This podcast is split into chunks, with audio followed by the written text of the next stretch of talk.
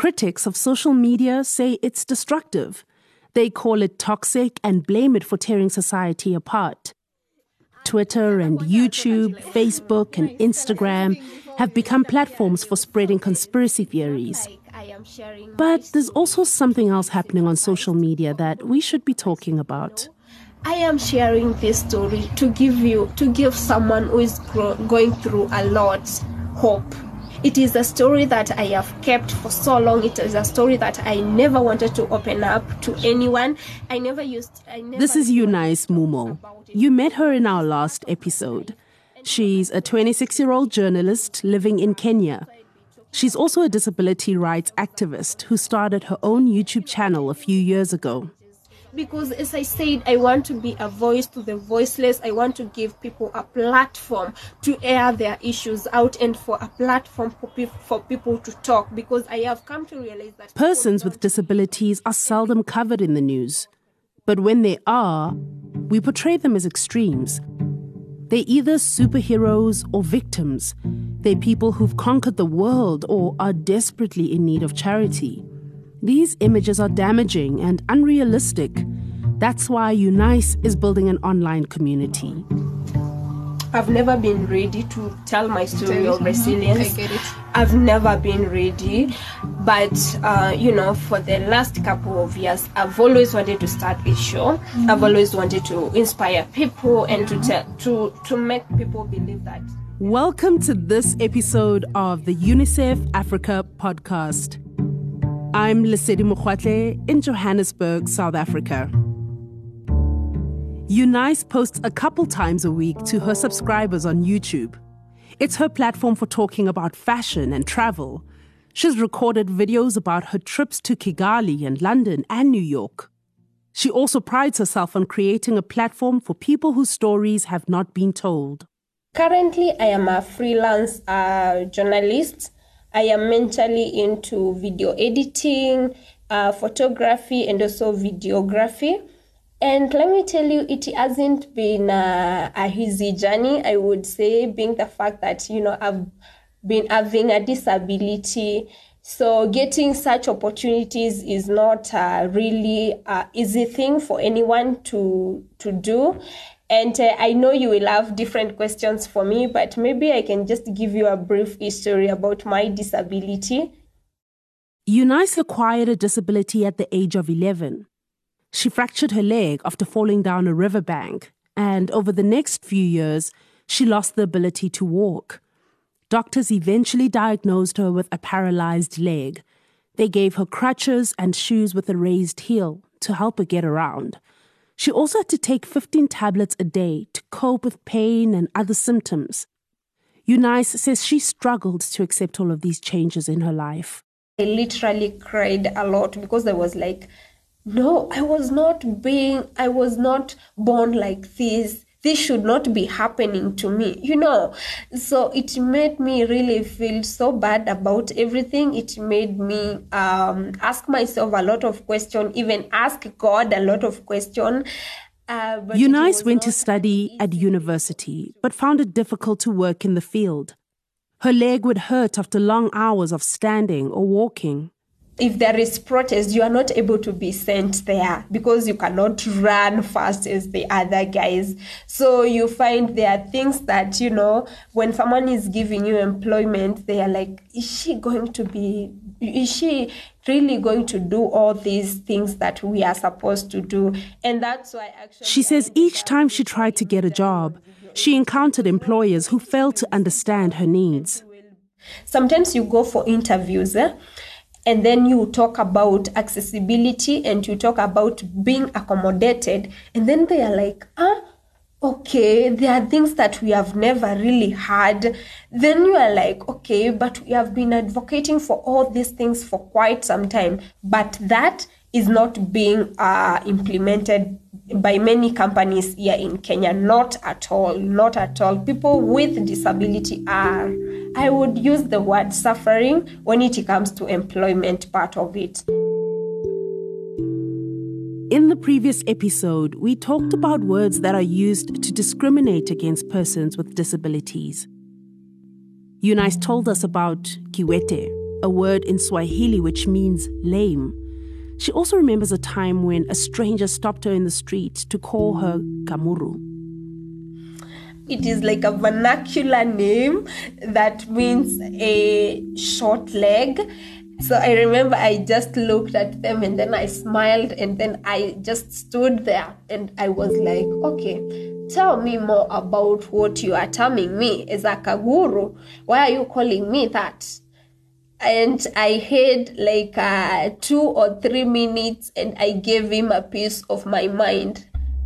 Eunice says what happened next really surprised her.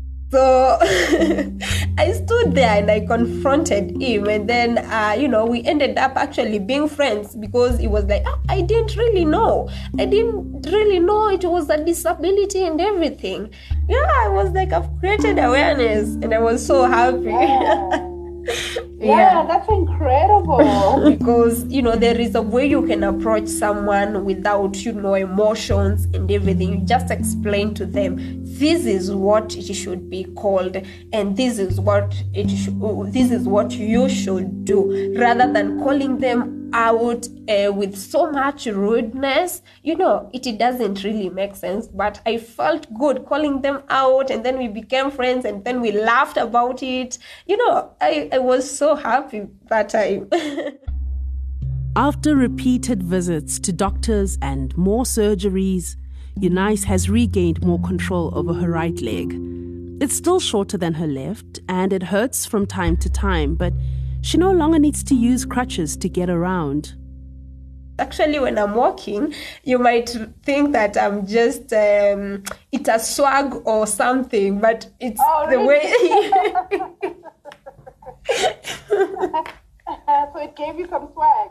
yes, yes. Someone might think, hey, this girl, look at her. And actually, that's something that many people usually make fun of it because of the way I walk sometimes. Eunice says these days she faces a different kind of discrimination because people are less aware of her disability. They simply can't see it, so she has to talk about it more often. Yes, yes. I call it invisible disability because not unless I tell you I have a disability, you won't be able to know, or not unless my my leg is paining or not unless there is a lot of cold because cold usually affects the leg. It's when you can realize i have a disability but not unless i tell you if everything is okay you cannot really see it. You will just think this girl is just walking like that because you know. Yeah. There are many kinds of invisible disabilities including mental health conditions autism visual impairment and hearing loss persons with invisible disabilities are more often forced to prove their disability. They face far more barriers in accessing support than persons with visible disabilities. Eunice says what's lacking is empathy. Try to put yourself into this person's shoes, and then you can go ahead and um, talk to us. Don't call me uh, a person uh, living with disability. I'm not living with disability. I'm just a person who has a disability. Do not term me as a person living with disability. No, I'm not living with disability. Because, you know, disability is just a club anyone can join. So most of us, we joined when we were. Here, Eunice reminds us that she's a person first and her disability comes second. That's what we call person first language. She's a person with a disability. She's not living with one. At the end of the day, Eunice wants people to see beyond her disability. And to do that, she's using social media to reduce stigma and discrimination. It is high time as people with disability we started talking our issues out use those social media platforms to air your grievances out use them because when when you start using all the social media platforms you will find people who would actually want to follow you and they even want to support what you are doing so if you tell me there is no support technology is also helping to create more accessible content on social media for example, YouTube provides a tool that offers closed captioning on Eunice's videos. This makes them visually accessible. On Twitter, A new feature allows images to be uploaded with text descriptions. Eunice says these tools are winning her thousands of followers. Most importantly, she found a community who listens. I believe you can listen to me just the way you are listening to me right now, you know. So it is of importance we just talk our issues out and uh, seek help where is needed. And also, I would tell people to use social media platforms so that we can also create awareness when it comes to our disability. Yeah. YouTube has become a lifeline for Eunice. She's using it to connect with others. She's making friends and advocating for her rights at the same time. While there's a major lack of stories in the media about persons with disabilities, Eunice says joining awareness campaigns, both online and offline, have given her a lot of strength. And it is because of these movements right now I am able to talk the way I am talking without shedding tears, without, you know, uh, being so emotional about my story or anything. Because most of the time, when you get a disability when you are growing up, it becomes so hard for you to even talk about it they made me realize, you know, I am not the only one who has a disability. There are other guys who have a disability. And it is a high time for me to start advocating for their rights and start creating awareness when it comes to the society. Because the society that we are in is there is a lot of. Social media has its drawbacks, but it's also a place to build a community Eunice says on YouTube, she no longer feels isolated. At the same time, she's fulfilling her goal of building a better world. And I believe that we will see change one day. And uh, as we continue advocating and creating awareness, definitely we will see change.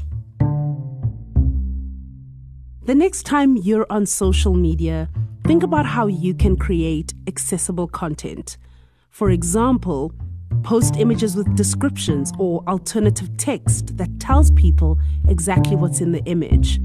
Create transcripts for audio or video stories, and if it's possible, hire a sign language interpreter. Think about making your writing more accessible by writing in short paragraphs that each express one idea clearly. Use simple language. Avoid jargon and idioms. All of these ideas will improve comprehension and promote access to persons with disabilities.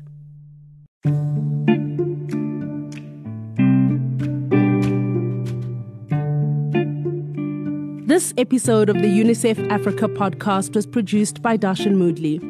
Our sound engineer is Mike Rayfeld. Our thanks to the team at UNICEF, including Yetne Baresh Mola, Crystal Jurilu, Nadia Samie-Jacobs, Sarah Musau, and Louis Vigneault-Dubois. And I'm your host, Lesedi Mukhwatle.